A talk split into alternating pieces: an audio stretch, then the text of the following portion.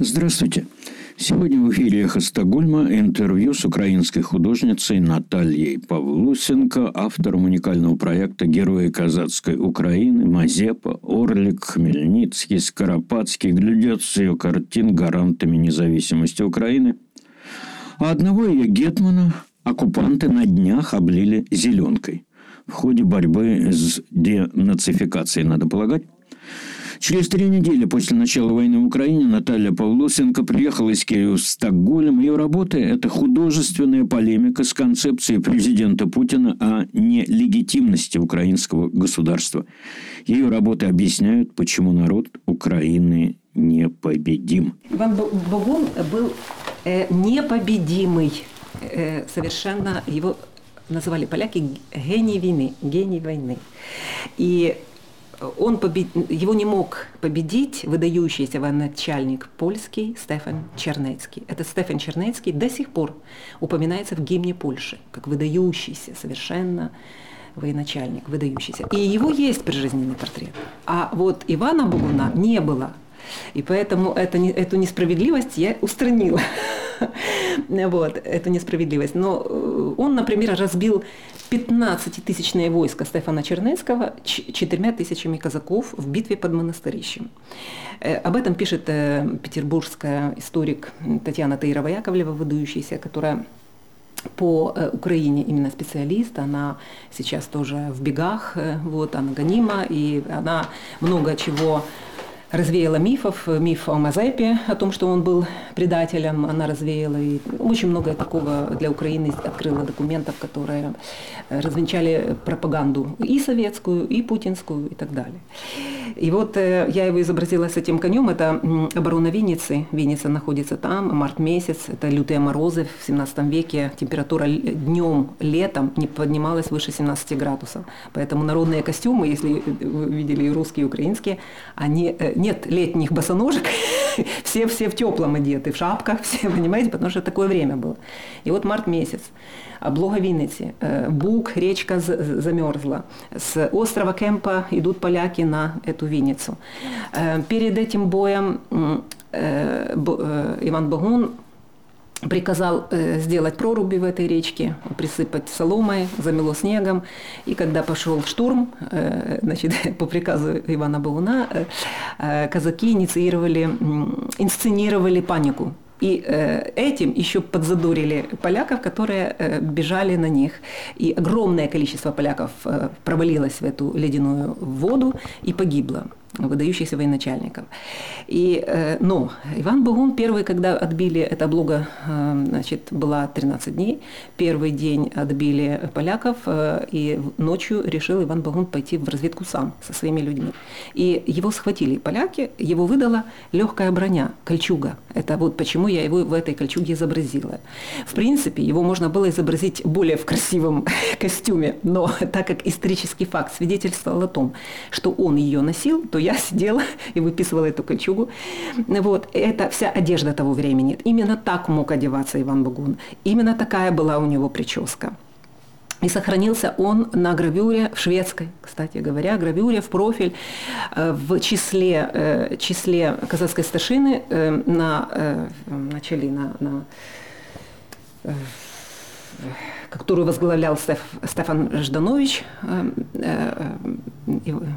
Антон Жданович, Антин Жданович, э, к, э, к шведскому королю. И вот именно шведский художник запечатлел И где эта массовка. гравюра сейчас висит? Эта гравюра есть, она напечатана там э, в архивах, короче, есть. Эта гравюра, я, кстати, могу это все показать на iPad сейчас, если бы у вас было времени больше, это все проиллюстрировать. То есть мы, я имела представление о прическе, о профиле, вот, и это очень примитивный был рисунок, но народное предание донесло до нас, что он имел светлые глаза – и э, темно-русые волосы. И вот этот момент, и высокий рост, о чем свидетельствует его шабля, которая под, э, под, под стегно, под, под ногу подбиралась. И современную модную прическу. Э, э, вот теперь она современная модная, но вы знаете, этот хохолок рисовать было очень стрёмно, как и с прическами было вообще очень тяжело, потому что Критиков очень много, потому что СЛС – это там одна форма, там они были длинные, например, в 18 веке, но в этот период их так не носили. В этот период носили как попугая немножко здесь. Почему-то считалось, что это очень красивым, но на самом деле, то есть для меня это было, э, знаете, как когда-то Кучма сказал, интересно, президент наш, что вся русская нефть перекачивается через мою печень. Вот так все открытия историков, вот эти парадоксальные, которые мы не можем принять, которые нам неприятны, они сначала через мою печень, потом через мое сознание, потом я это стараюсь показать красиво, вот, и что-то с этого сделать, ну, потому что это правда. То есть я иду за правдой, прежде всего, не за эстетикой, и не за выдумкой. Сколько всего было лет? 17? Ну, э, нет, Или... Э, в связи с парадоксальной демократией 17 века на территории Украины Гетьманщины у нас было 66 плюс-минус гетьманов, Ой. которые выбирались, э, из, сбрасывались, убивались и, и так далее. То есть из них самые выдающиеся, как, например, там Самойлович или там Иван э, Мазепа там правил 20 лет, например, да, одни 10 лет правили. Но это самые э, длинные периоды, допустим. А в основном они были там 5-6 лет, там 2-3 года и так далее. Если он не нравился украинскому народу, украинский народ их снимал. И еще есть такой... То есть это было как на Древней Руси, когда князь был прежде всего главнокомандующим войска. Да, да, да. А да, управлялось да. все вечно. Э, э, да, да, совершенно верно. И если не туда пошел князь, то поэтому вот это... А в то время, 17 век, к сожалению, как бы Европа вся была монархическая. И признавалась власть монархическая, э, монархия. То, чего у нас не было, как бы никак она не приживалась. И Богдан Хмельницкий хотел поженить своего сына там определенным образом как-то добиться легали, легализации этого всего, но не, не получалось, и никакие ставленники не приживались. Выбирался самый талантливый, самый лучший, самый умный. Если он э, коррупция, до свидания, там, допустим, или еще какие-то вещи. И в этим мы очень отличаемся от русских. Какие-то вещи имеете в виду секир башка? Э, ну да, да. Нет, э, ну, знаете, такие жесточайшие штуки, они больше присущи э, русской ментальности. У нас оно тоже... Я вам скажу так, что мы не должны ставить оценки с позиции 21 века 17 веку, потому что это разные были эм, ценности и разные были представления. Мы можем констатировать факты и честно о них говорить. И вот чего я говорю, что на этих открытках и календарях, там на моем сайте вы найдете фильмы YouTube-канала «История без мифов» э, украинских профессиональных историков, которые правдиво, без приукрашиванием э, какого-то э, открывают нашу историю. Кому-то это нравится, кому-то это не нравится. Мне нравится то, что они правдивы. Я давно искала таких историков и очень счастлива, что они открыли свой YouTube-канал. И сейчас эти фильмы переводятся нашей диаспоры украинской на английский язык, будет озвучка, и те люди, которые, например, будут иметь эти календари или там открытки, они могут посмотреть фильмы об этих героях, Иване э, Багуне, там, Иване Мазепе, Богдан Хмельницкий и так далее. Очень интересные. Потому что у нас нас, знаете, как у нас, мы чем отличаемся от России? Россия восхваляет всех царей, всех там, всех, все, все, любовь беспредельная к, ко всем историческим личностям. Великий Петр Первый велик. А у нас, к сожалению, перекос в том, что мы слишком много критикуем своей истории. И э, идут э, серьезные полемики о том, чтобы снять Богдана Хмельницкого памятник, например, да, что он на самом деле сделал много плохого, там, например, да. Иногда я сталкиваюсь в Украине с тем, что меня критикуют или там не лайкают даже свои там какие-то э, украинские коллеги или писатели, потому что у меня, например, выставка называется «Герои казацкой Украины. А, правильнее, наверное, было бы сказать эм, персонали там, или там э, казацкой Украины, да, вот что э, они творили тоже много чего неправильного, поэтому нельзя их назвать героями. Это говорят украинцы об украинцах. Понимаете, чем мы отличаемся от русских? Колоссально. Тем, что у нас критика зашкаливает сам, самих себя. Понимаете, у нас комплекс меньшевартости, это как бы малозначимости, неполноценности. неполноценности, да, понимаете, которая воспитывалась э, с советских времен, с тех и так далее, еще накладывалась на то, что мы все-таки теряли эту государственность, мы не могли, несмотря на то, что имели самую сильную армию в Европе на то время. И я об этом расскажу позже. Э, а вот скажите, пожалуйста, как вот эта серия ваших гетманских портретов, как она, вы говорили о том, что она развенчивает миф, который россияне сейчас распространяют об Украине а, э, и об отношениях России с Украиной? Ну, конечно, потому что кого не возьми, это, это можно говорить о каждом, о каждом э, персонале э, отдельно. Ну, Иван Бугун, например, почему его не было в советское время нигде, ни в, ни в учебниках, нигде? Он, он был ну, против России. В советское время мы кого знаем? Богдана Хмельницкого и Ивана Мазепу, да? Вот да, с негативной с точки зрения только Ивана Мазепу, и был один Богдан Хмельницкий, больше никого не, не да. знали. Потому что они воевали против России, они воевали э, э, в то же самое время против Польши. То есть это, это были как бы люди, которые не угодны ни тем, ни тем были, и поэтому о них просто не знали, к сожалению, просто не знали. Даже портретов не было. И самое ужасное, самое в этой ситуации, ситуации. Знаете как, если осталась э, портретная живопись э, там тех веков в Европе, то э, знают, не знают, есть в учебниках, нет, например, да, но все равно это существует. Ага, есть такая королева, король, князь и так далее. А тут, ну, нет. А почему не было? А потому что они были глубоко православные люди. Э, и в православной ментальности тогда верующего православного христианина было грехом тщеславия себя изображать.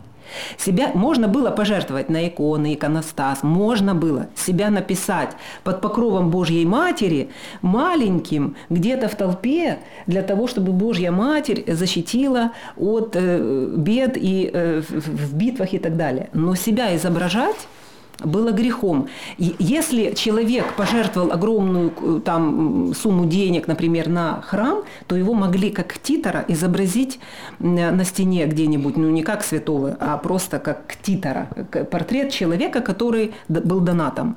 И таким образом сохранились некоторые ключевые фигуры, вот в том числе и, и Самойлович с, в молящейся позе вот, с этими руками. А остальных не было, как Ивана Бугуна. У Стефана Чернецкого прекрасный портрет есть, прижизненный, тот, который его не мог победить. И в битве под... Э, монастырищем э, Стефан Чернецкий был э, тяжело ранен, ему выбило небы, э, небу, и впервые в истории была проведена прямо на полю битвы трахическая операция, ему, ему вставили трубку, чтобы он мог дышать. Когда он выжил, ему сделали серебряный протез, вы можете себе представить, как человек мог выглядеть в то время, и с лютой ненавистью. Еще еще раз он шел на Богуна и не мог его победить. И об этом мало кто рассказывает и знает знает. Вот. Э, я, э, например, сейчас с поляками у нас прекрасные отношения, и один из ключевых моих консультантов по одежде, этот Промыслов Замбжицкий, который очень любит э, Богуна и философски ставится к противостояниям этих веков, так сказать, это все, и говорит, что ну, Богуна любили все девушки польские, это, это был герой, действительно, и это пронеслось через века допустим, да. Но к сожалению, мы не имеем теперь портретов. Понимаете как? А не имеем портретов, не имеем представления, кто они, где они, что они, понимаете? И вот я сейчас это возвращаю. Я сейчас по нитке, э, моя задача не в том, чтобы выразить свою э, творческую э, э, идентичность, а, моя, а перевоплотиться в художника 17 века, посмотреть на тех героев ихними глазами, с э, их, например, художественной манерой того периода и э, сделать э, эти портреты задним числом. А вот этот э, портрет э, Мазепы, который mm-hmm. говорили, что единственный идентичный портрет, который висит в шведском музее, mm-hmm. Марии Стаде. Нет, нет, нет. Нет, э, кстати, э, портрет... Э, нет, нет, он ошибочный ошибочный, и э, э, это доказали многие историки, и Ольга Ковалевская там, и, и Татьяна Таирова Яковлева, которая, э, допустим, о Мазепе очень много изучала его и, и так далее. И она, кстати, я, мне приятно это похвастаться тем, что когда ее спросили на, э, как бы на Э, с ее точки зрения, какой Мазепа, портрет Мазепы самый достоверный, э, она сказала, самый достоверный на сегодняшний день портрет Ивана Мазепы Натальи Павлусенко. То есть э, моя работа с историками, когда мы проанализировали все портреты, которые были созданы, все исследования и так далее, и я его написала образ, он есть в этом так же самом календаре. И есть в тех открытках, вот он, Э, ну, тут... Э, Сильно похож на русского крестьянина. Крестьянина? Да. Возможно. Вот. Он был долголикий, он был очень интеллигентный мужчина, и э, иногда говор... о нем вспоминают, что он не был красавец, но он был очень элегантен и э, образован, и, и у него были белые э, женские руки, э, этот взгляд его был э, наполнен величия и достоинства, но все это э, умягчало элегантность. Вот так о нем вспоминают а что пушкинский портрет, пушкинский портрет Мазепы тоже недостоверен? Да, недостоверен, да. Но Пушкин тоже э, красиво о нем написал, да, очень хорошую фразу. Не только первый пухлонит, да кудри золотые, порой и старца стро, строгий вид. Рубцы чела, волосы седые, воображение красоты влагают страстные мечты. И вот эта история Мотри, которая в него влюбилась, кстати, между прочим, Никакого греха там не было. Раз. Значит, девушка влюбилась в него. А, первое. Два. Значит, он сделал все возможное, чтобы ее вернуть родителям. Три. Он выдал ее замуж. Четыре. Короче, все эти очень интересные факты о Мазепе можно почитать у Татьяны Таировой Яковлевой и так далее. И сейчас, кстати, перед войной эм, должны были сериал снимать по ее сценарию. Именно она выступила как сценарист. Э, я не знаю, какая, какое будущее у этого сериала будет, но наконец-то историки, там не надо придумывать, вот что мне э, ценно, что не надо придумывать ничего лишнего, а взять то, что было. И этого достаточно, э, и это очень ценно. Эти факты не надо там...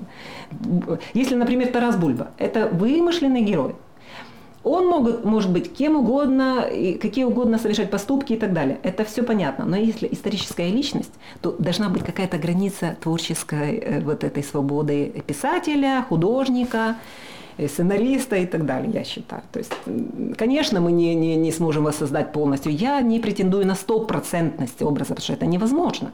Но приблизиться хотя бы немножко. Где-то на 80%, где-то на 50%, где-то на 40% я стараюсь, э, ну, насколько я это могу. Ну, такие проценты тоже трудно подсчитать. А вот Гетман Самойлович, его вклад в историю а, да. русской православной церкви какой был? И да. украинской тоже сейчас уже. Да, при нем была э, церковь э, подчинена московскому патриархату.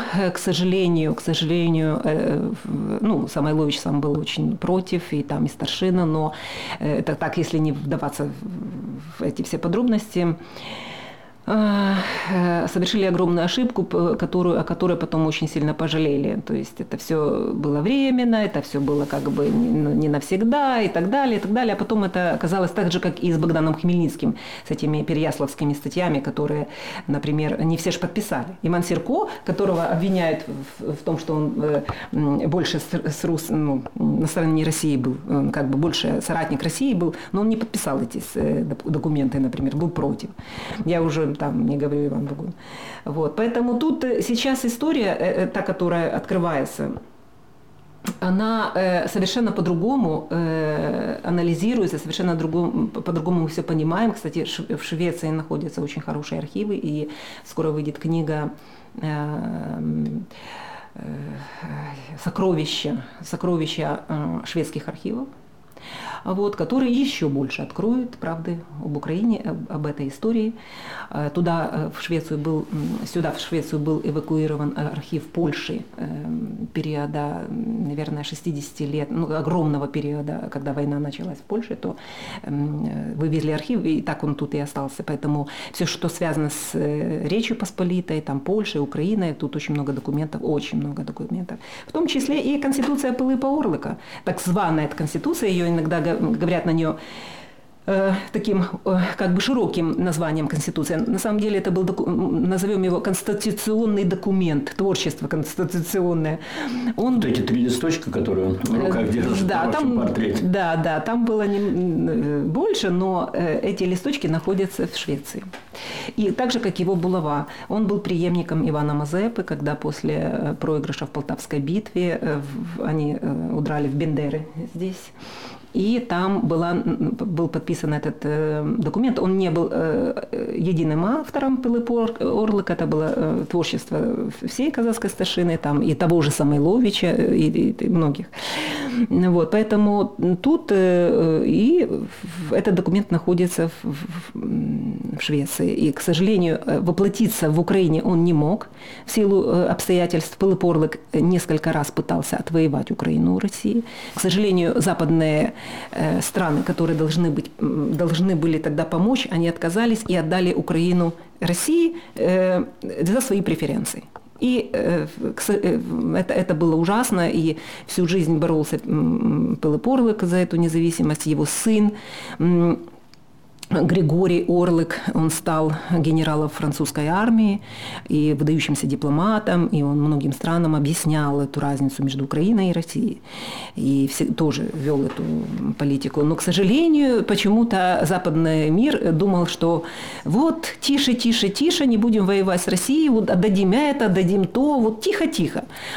Вот. А на самом деле кормить э, э, деспотию а это ни к чему не приводит. В итоге эта деспотия становится угрозой для самой Европы. А вы когда сейчас в Швецию приехали? Вы же раньше тоже здесь были? Да? Нет, я приехала впервые в жизни. Угу. Это 16 марта. Мы, э, благодаря вот моей куме и моим друзьям, которые в Швеции живут, они настоятельно просили выехать, хотя мама у меня очень больной человек, очень тяжело переносит дорогу. То есть мы вообще не думали выезжать, потому что это было невозможно.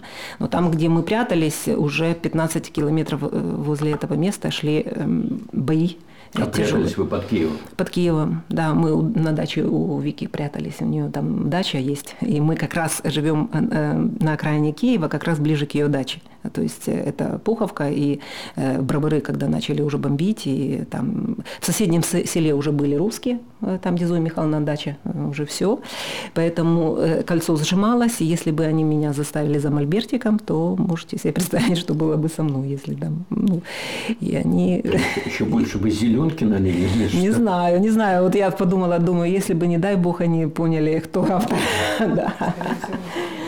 А чей портрет был, который они изгадили? Пилипа Орлика, а. да. Орлика, Причем да. интересно, почему военный госпиталь заказали, э, мне так интересно было, э, портрет начальнику, ну, там какому-то коллектив решил сделать подарок. Ну, если это военное учреждение, я думала, ну, Иван Бугун, там кто-то такой более боевой. Нет, им понравился именно Пылыпорлык, интеллигентный э, э, гетьман. И этот интеллигентный гетьман э, совершенно не боевой, мирный человек. Почему-то вы, вызвал такую ненависть. Э, я вот удивляюсь. Это была копия, которая... Э, это был э, печать на холсте, mm, да, которую мы тоже продаем. Да, да, э, начали такой небольшой мал, малый бизнес, потому что многие просили. Вот календари, э, открытки и вот печать на холсте. И, кстати говоря, недавно совершенно заказал одесский ресторан, э, э, такой имперского такого э, дизайна и э, интерьера. И Александровский, по-моему, его даже называли, какое-то даже русское название. Они заказали два гетьмана, вот Ивана Бугуна и Пилипа Орлика недавно поехали туда и э, совершенно переориентировали этот ресторан сразу же. Весь дух этого ресторана превратился, получил другой вектор. Вот. И как раз были бомбежки сейчас Одессы. Я думала, наверное, они не захотят. Нет, они захотели, они, э, если захватят русские, они будут видеть, что тут ресторан украинский. Ну, вчера, вчера бомбили 16-ю станцию ага. большого фонтана, так что там да, здорово да, прогулялись. Да, да, к сожалению, так что они уже висят, уже я вот выставила Пылы Порлок, кстати, вот тоже.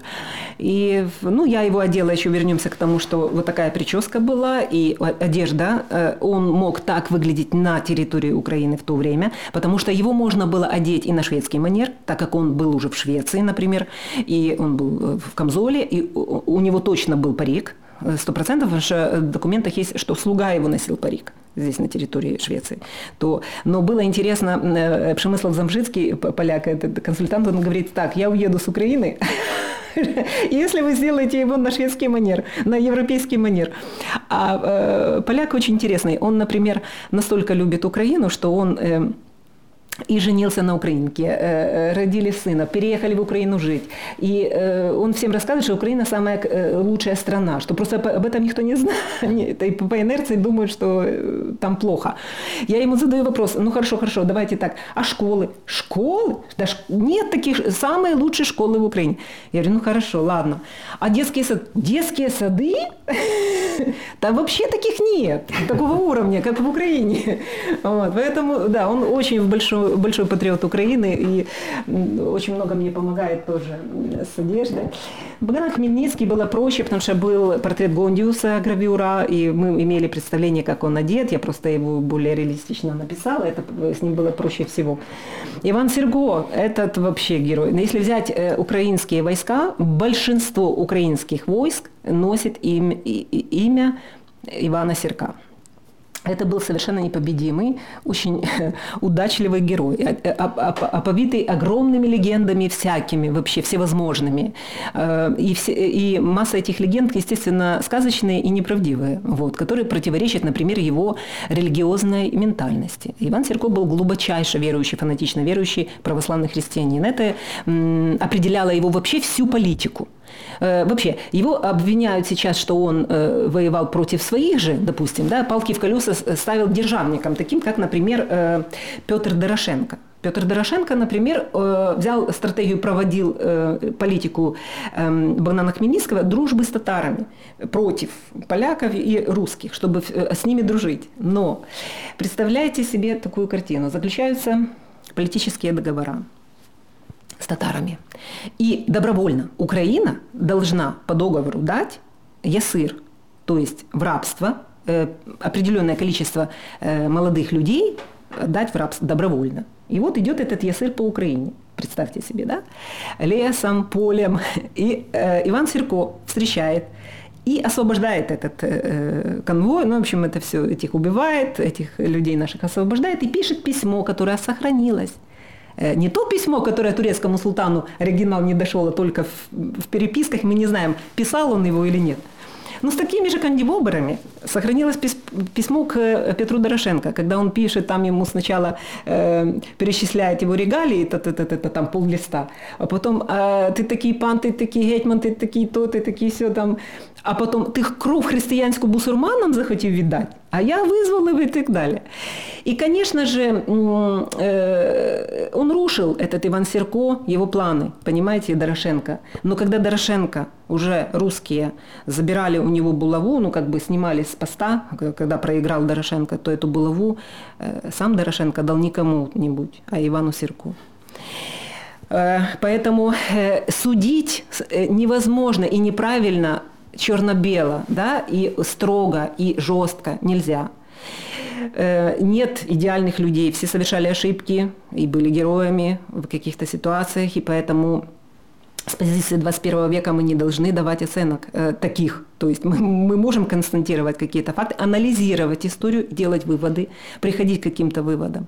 И вот Иван Серковичу его говорят, что он был непобедим, там э, вообще был э, как бы колдун, характерник его еще называли, который мог превратиться в волка, там, и там его не брала э, пуля, там разные-разные были моменты. Поэтому но, здесь э, волк с волчатым. Э, да, но э, там есть другая легенда, которая рассказывает о том, что Иван Серко спас волчат у волчицы из какой-то халепы вытянул, я не, описано где. И, это, и эта э, волчица была ему благодарна всю жизнь, прибегала и давала знак неприятели. И дружба это длилась всю жизнь. И вот эта легенда, скорее всего, могла быть правдой, с которой потом пошла тема волка. Я ее проиллюстрировала просто здесь, одела его в ту одежду, в которую он мог носить полковник 17 века на территории Украины.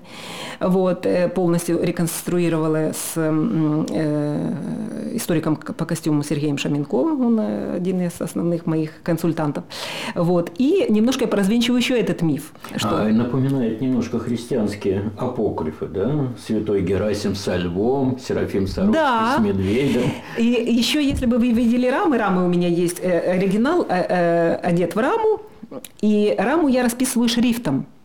и беру фразу, которая принадлежит конкретному герою. И вот мы искали долго фразу, э, как найти фразу Ивана Серка. И вот доктор исторических наук Ольга Ковалевская, она в настоящих письмах Ивана Серка нашла фразу, где он цитирует, э, переписываясь с кем-то, он цитирует на память слова Евангелия от Луки. Э, «Добрый человек из доброй сокровищницы сердца своего доброе выносит, а плохой с плохой сокровищницы плохое – вот. Э, ну, на українському язикі. Це, звісно, фраза Добра людина з доброї скарбниці серця добре виносить, а лиха з лихої виносить лихе. Э, это еще раз свидетельствует о том, что он не просто э, был захожанин в церковь, а на память мог цитировать Евангелие. То есть это, естественно, никаким характерником он быть не мог, потому что характерники – это были люди, эм, принадлежащие к мистике Средневековья, которые продавали душу дьяволу, ставили знак на спину спину, характер, их не брала э, там пуля, они там не боялись боли, ну такие вот всякие были. И, и часто, эм, часто казаки сами распространяли э, о себе такие легенды, чтобы боялись э, другие, ну неприятель ну, боялся. то, что мы можем сейчас читать у Гоголя, да? Да, да, да, да, да, да, да. То есть вот это Гоголь, кстати говоря, хорошо, единственный Гоголь, он мог вот эту границу Божьего и, э, и дьявольского в, вот в этой мистике показать, где от Бога, где от дьявола. Вот. А сейчас современные люди, они все это смешали. 70 лет же было, э, не, не было религии. И они это характерники, все у них там все, все нормально, все хорошо. То, что этот человек был верующий и характерный, для них никаких ну, вопросов. У Гоголя тоже непонятно, где граница, да, между кузнецом Вакула и его мамой проходит. Ну да, да, да. Граница? Да, да. То есть, да. Поэтому тут, э, конечно, интересная эта тема. А вот о, о, о, о чем еще свидетельство сохранилось. То есть доктора исторических наук взяли за эту тему характерника, уже там выкопали все. И вот, например, поляк, который э, тогда путешествовал Укра... Э, по Украине, э, он написал э, хронику, в которой описывает Ивана Серка и говорит тогда, что многие говорят, что он волшебник. Это в то время, в 17 волшебник. Но он не волшебник, а истинный христианин, потому что он своей молитвой творил чудеса. Это говорит поляк. И тут же э, описывает, какие это были чудеса. Описывает, что э, э, значит, отряд Ивана Серка после нападения на татар он, значит, там напал, там порезал, я так уже своими словами, и удирает назад. Когда бежит на конях этот отряд Ивана Серка, татары вслед этим, этому отряду выпускают тьму тьмущую стальных стрел из лук. Ясно, что э, какая-то из стрел попадет в коня, в человека и так далее.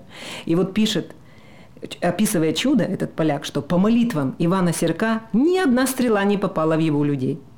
Ни одна стрела. То есть э, эти чудеса были совершенно практические. Не какие-то такие вот просто вот хайп да, какой-нибудь, а это были практические чудеса. И он очень... Э, почему он не проиграл почти ни одной битвы, потому что историки пишут, перед битвой он хорошо просчитывал, выиграет он ее или нет. Если он э, понимал, что он ее проиграет, он в нее просто не вступал. Поэтому он не проиграл.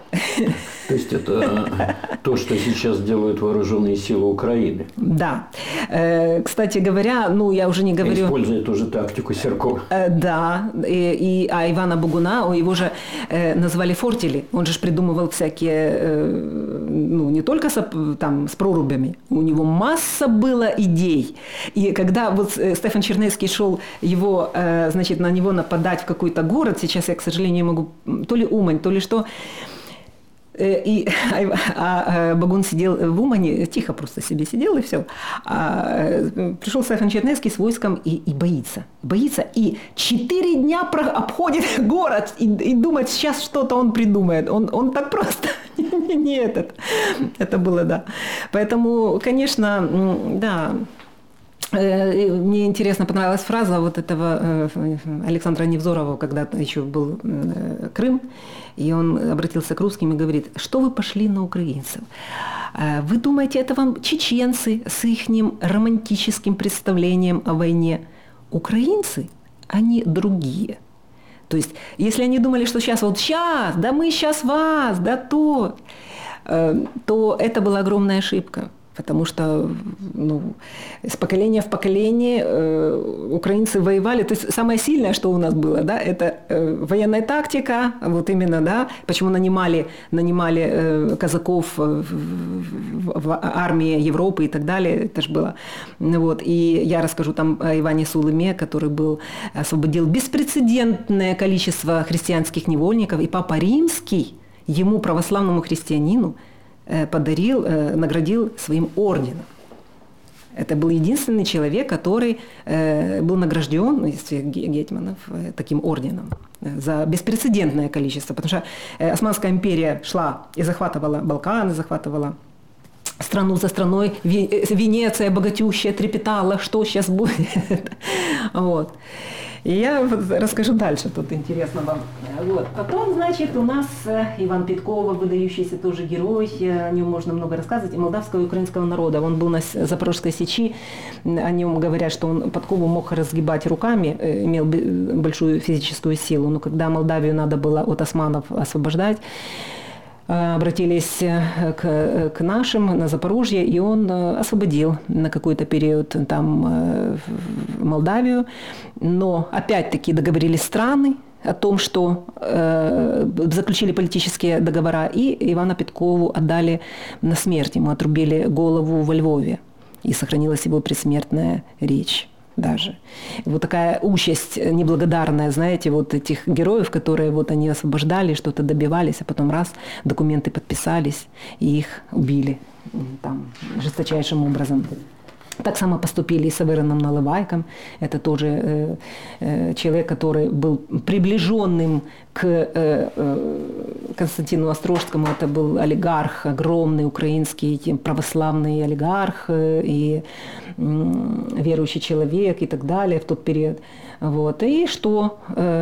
Все начиналось, как и у Богдана Хмельницкого, и, и у него с историей, что там э, убили до смерти отца, э, там поляки там, и так далее. То есть зажигалась вот эта ненависть религиозная, ненависть национальная. Это, заж... И все, подожгло, и это крестьянское восстание страшное пошло, страшное. Вот, сохраняется в Кракове Чан, где якобы сварили Северного Наливайка, в нем живым, в общем, там разные там версии говорят о том, что голову отрубили. Свои потом сдали э, тоже. Ну, в общем, это тоже интересный такой герой. Тоже его критикуют очень сильно. Вот, ой-ой-ой, он же там такой жестокий был. А вот в этом году мы праздновали э, Петра Сагайдачного, Гетмана, 400 лет со дня смерти. К сожалению, это не сильно прозвучало, потому что война, к сожалению. Вот. Но перед этим за полгода э, празднование было в Польше большое э, победы в Хатынской битве 1620 года. Эта э, победа принадлежит э, беспрецедентно. Все, все э, поляки, то есть все, все историки приписывают эту победу именно таланту военным э, Петра Канашевича Сагайдачного. Он э, вообще причислен к лику святых э, украинской церковью. Вот. Он, кстати, возобновил иерархию церковную, когда уния в греко-католики перешел даже киевский митрополит. И именно благодаря Петру Сагайдачному мы имеем православие в Украине на сегодняшний момент. Он был и гений войны, и э, образованнейший человек, и очень духовный человек. Он в себе, ну, это э, военный гений, он же и адмирал флота, он же и генерал армии. Это, э, представьте себе, молодой султан, имеет амби, э, амбиции, он идет захватывать Речь Посполитую. То есть э, со слонами, с верблюдами, с э, огромным войском. 220 тысяч Представляете, какая орда шла на эту территорию. А вот это изображена Хатынская фортеця, замок э, в Хатыне. Хатын – это Черневецкая область, Западная Украина. Вот туда э, пошли они брать э, ну, была вот эта Хатынская битва, которая происходила, кстати, не в самом замке, а рядом вот на той территории она была. Но когда выдвинулся этот султан, то Сагайдачный, во-первых, когда они уже плыли, он потопил 141 корабль с тяжелыми пушками, это во-первых.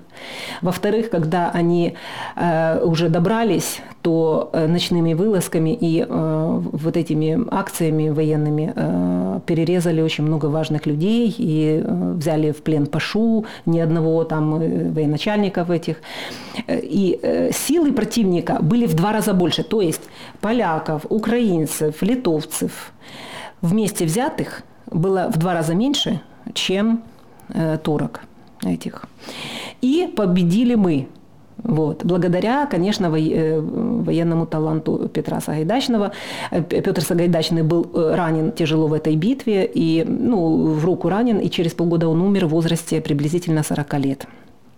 Его всегда изображали стареньким дедушкой неправ, неправильно, потому что историки не знали год рождения. И его как-то с гравюры, как-то вот э, единственная посмертная гравюра осталась, что он с бородой, во-первых, э, вот в этом костюме одежде в этой, и э, его делали старенький, включительно со мной, с первым портретом, который я написала.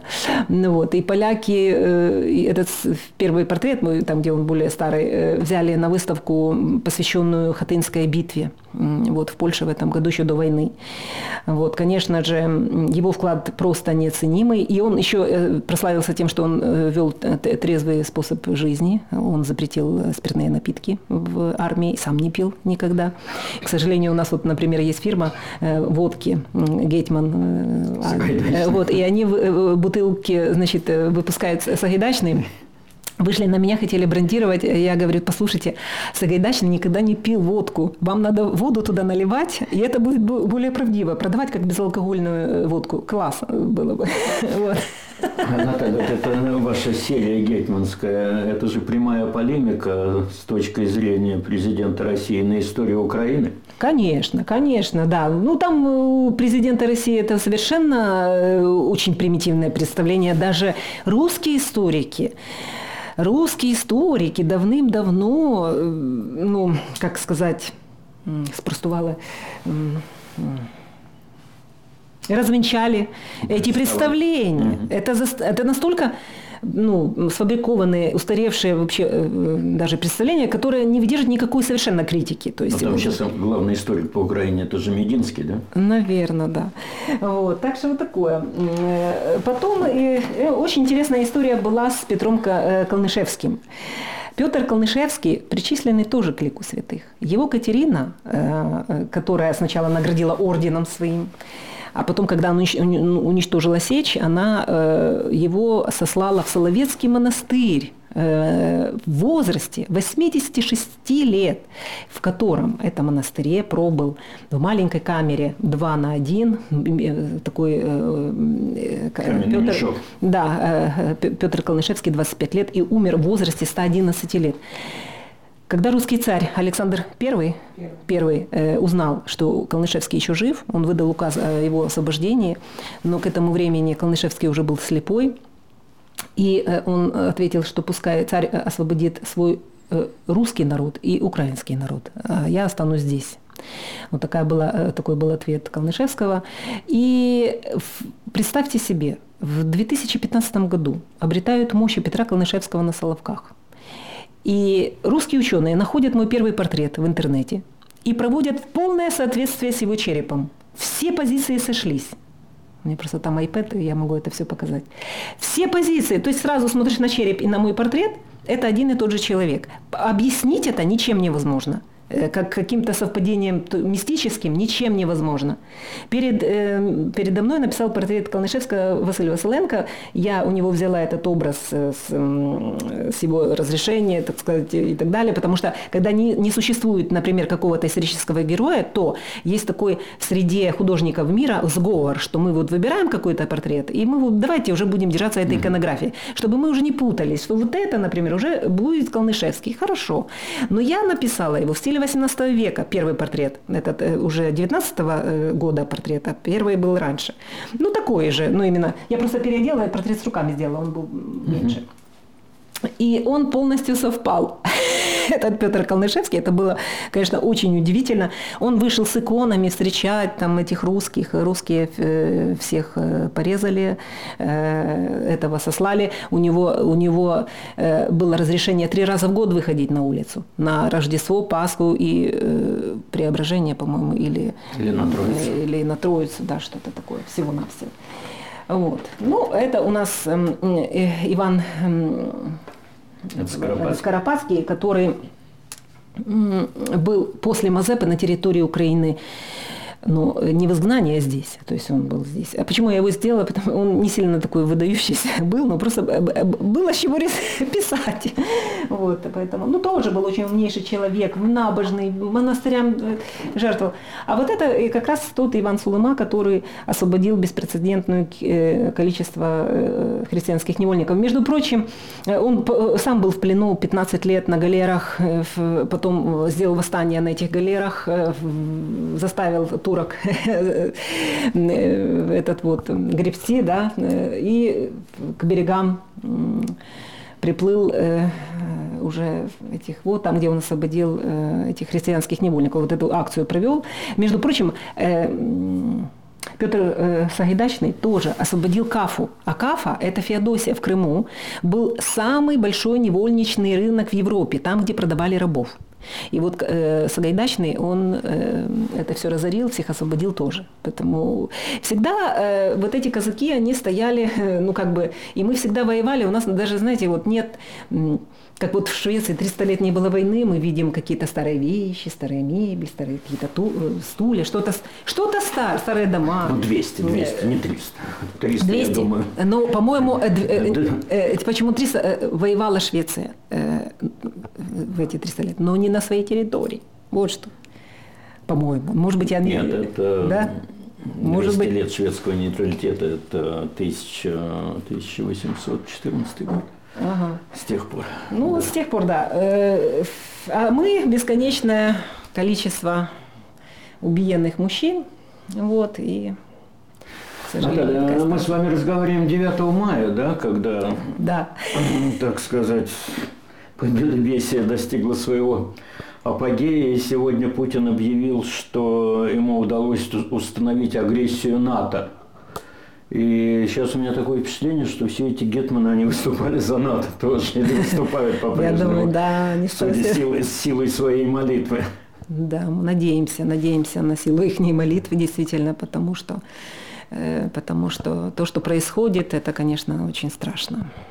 И это недооцененная угроза э, Западом э, того, что есть. И, конечно, огромная роль э, Русской Православной Церкви, вот этой идеологии русского мира, о которой постоянно рассказывает отец Кирилл Говорон, вот э, наш богослов э, с Украины, который был в Русской Церкви, тоже принадлежал к этой ветке, да, его там, например, не сильно воспринимают, боятся, что «О, вот ты же был в Русской Церкви». На самом деле это человек один у истоков стоял идеологии русского мира. И еще тогда патриарху Кириллу говорил, и Лариону Алфееву, я больше чем уверена, и всем им еще в зарождении появлении этой бактерии, о том, что это этнофилическая ересь, которая осуждена в 1872 году и, э, а, э, и, и еще раз она осуждена в 16 году Вселенским собором э, э, православным, на который не поехала Россия. Я думаю, что та ересь, болгарская ересь, она была таким ясельным ребенком по, по сравнению с русским да. миром. Да, да, да, это конечно, это конечно. Поэтому не видеть этого, это страшно, это страшно. Но я когда рассказываю об этой ереси православным священникам Московского патриархата, они говорят, «А вы украинская националистка. И, глядя, вот, да, да, да, вот, понимаете, вот. Они пошли на таких украинских националистов и неонацистов. Вот. Да, да, Наверное, да. Наверное, как мы с вами сейчас. Наверное, да, наверное. Это, конечно... Что внушает надежду? Надежду мне внушает все-таки, э, хотя у нас очень э, огромная большая душевная рана, но мне я приехала сюда, я тронута вниманием именно русских людей, э, которые... Я ставлю себя на их место. Как было бы мне стыдно, будучи в этой ситуации национальной. Как понести эту национальную ганьбу по-украински, да, эту национальный позор, да, как найти в себе силы не спрятаться, а выйти из этого. И вот эти люди, они помогают нам.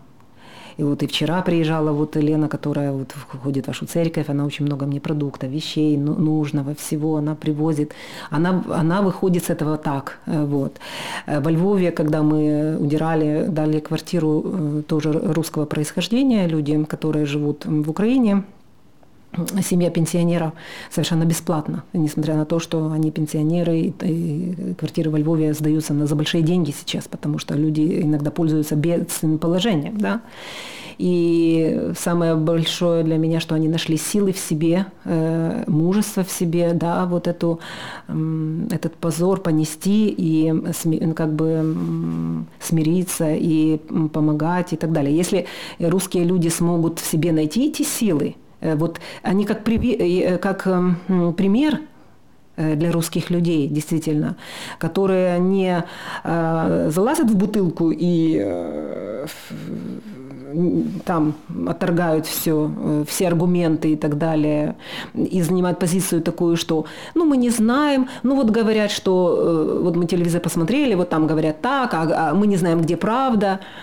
Вот э, все равно совесть э, в людях есть. И они, если нах, нах, находятся здесь, они знают правду. Э, вот, тем более правду знают, когда они знают без, непосредственно людей, которые, эм, ну вот я занималась рисованием, да, с, с дочкой, вот говорю, пишу не, не могу, бомбят, э, свет не могу включить и так далее. То есть, то есть они воочию видели ну, совесть красоту. – это нравственный императив, это шестое доказательство бытия Божия по Канту. Как... Ну, да, наверное, да, да, да, да. Бытия Что Божия. не расшифровал Булгаков в романе. Да, да, действительно, действительно, это очень хорошо сказано, да, конечно. И та совесть, которая есть, вот э, э, мне приятно видеть это в русских людях, потому что многие э, совершенно в Украине разочарованы в русских, э, и сейчас рейтинг Путина, э, если верить Левада-центр и так далее, он растет. Это говорит о том, что русские люди поддерживают Путина, а раз так, то они напоминают какое-то психопатическое общество, которое совершенно не придатно к какому-то изменению. Для меня лично, мне очень удивительно, почему русские люди верят телевизору. Ведь все мы жили в Советском Союзе 70 лет, и мы смотрели телевизор, и мы все ему не верили. И мы все э, имели дулю в кармане и, так сказать, имели свое четкое представление, что врут насчет Запада, что Запад плохой, плохо жил. Там. Все, это же было. Мы же проходили. Я, например, никогда не была ни на одном параде. Папа у меня был тихий диссидент допустим, его отец в свое время еще, когда он ему рассказал правду о сталинизме, обо всем, это был глубокий Советский Союз. Вот. И когда умер Сталин, например, да, то мой дедушка сказал, э, пришли дети и сказали, там, э, нарисуй, значит, он стенгазету, что Сталин умер, он говорит, что, спрагло гада? То есть это уже как бы, да, эм, то есть четко украинцы и русские понимали, где они живут, им нужно было скинуть это коммунистическое иго, наконец. И все, почему сейчас они верят. Ну вот мне вот Максим этот говорил, что э, пропаганда просто очень сильно работает, что тогда, э, видите ли, не ну, было да, такой ну, пропаганды. Ну, да, ну, это ну с одной такое, стороны, интернет да. есть. Ну, моя бабушка насчет пропаганды, легенда такая семейная, когда mm ну, такие были громкоговорители в каждой да, да, да, да. избе, квартире, да, и когда отмечали там 20-летие октября, 25-летие, бабушка всегда говорила, чтобы они старше не стали.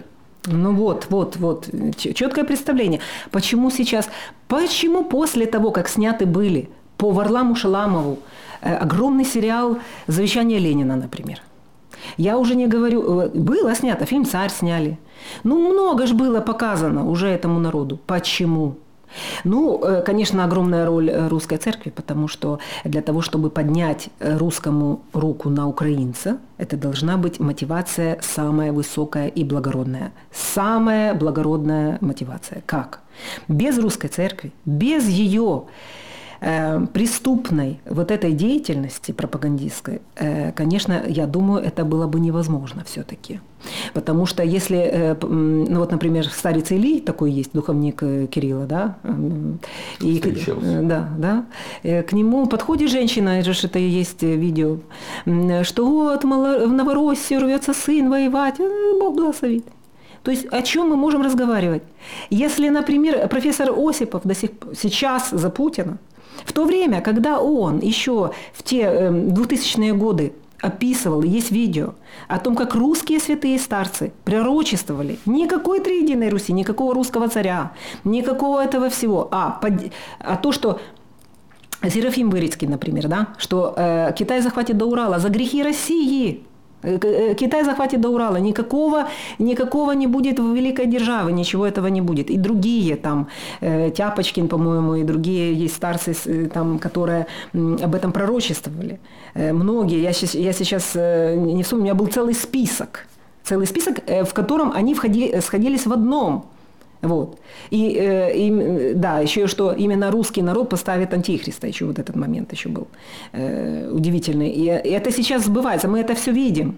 Мы это все видим, что, ну как, я не знаю. Мне, конечно, э, знаете как, э, все равно, я понимаю, что мы все, ну, в общем-то, после Советского Союза падения, да, мы остались страны, которые не достигли э, того, что достигли страны Европы, например, да. Да, нам может быть тоже стыдно за это, что мы не так экономически развиты, что мы были столько лет там-то. Так же, как и Россия. Но мы же не идем захватывать кого-то. Да? Мы поднимаемся. Мы поднимаемся, мы уже достигли очень многого за эти 30 лет. Уже люди всерьез думали, э, та же Лена думала переезжать с мужем вот э, с Швеции в Украину э, жить, потому что лучше жить, дешевле, все есть, ну, жизнь хорошая уже. То есть уже, уже мы... Зачем воевать? Куда воевать? Зачем? Вот, я, вот этого момента, что вот величие русского народа, зачем это величие? Неужели православная вера не учит смирению? Неужели она не учит э, покаянию? Неужели она не учит, эм, э, что самый страшный грех – это гордыня? Украинская художница Наталья Павлусенко автор уникального проекта «Герои казацкой Украины» выступала у микрофона «Эхо Стокгольма». До свидания.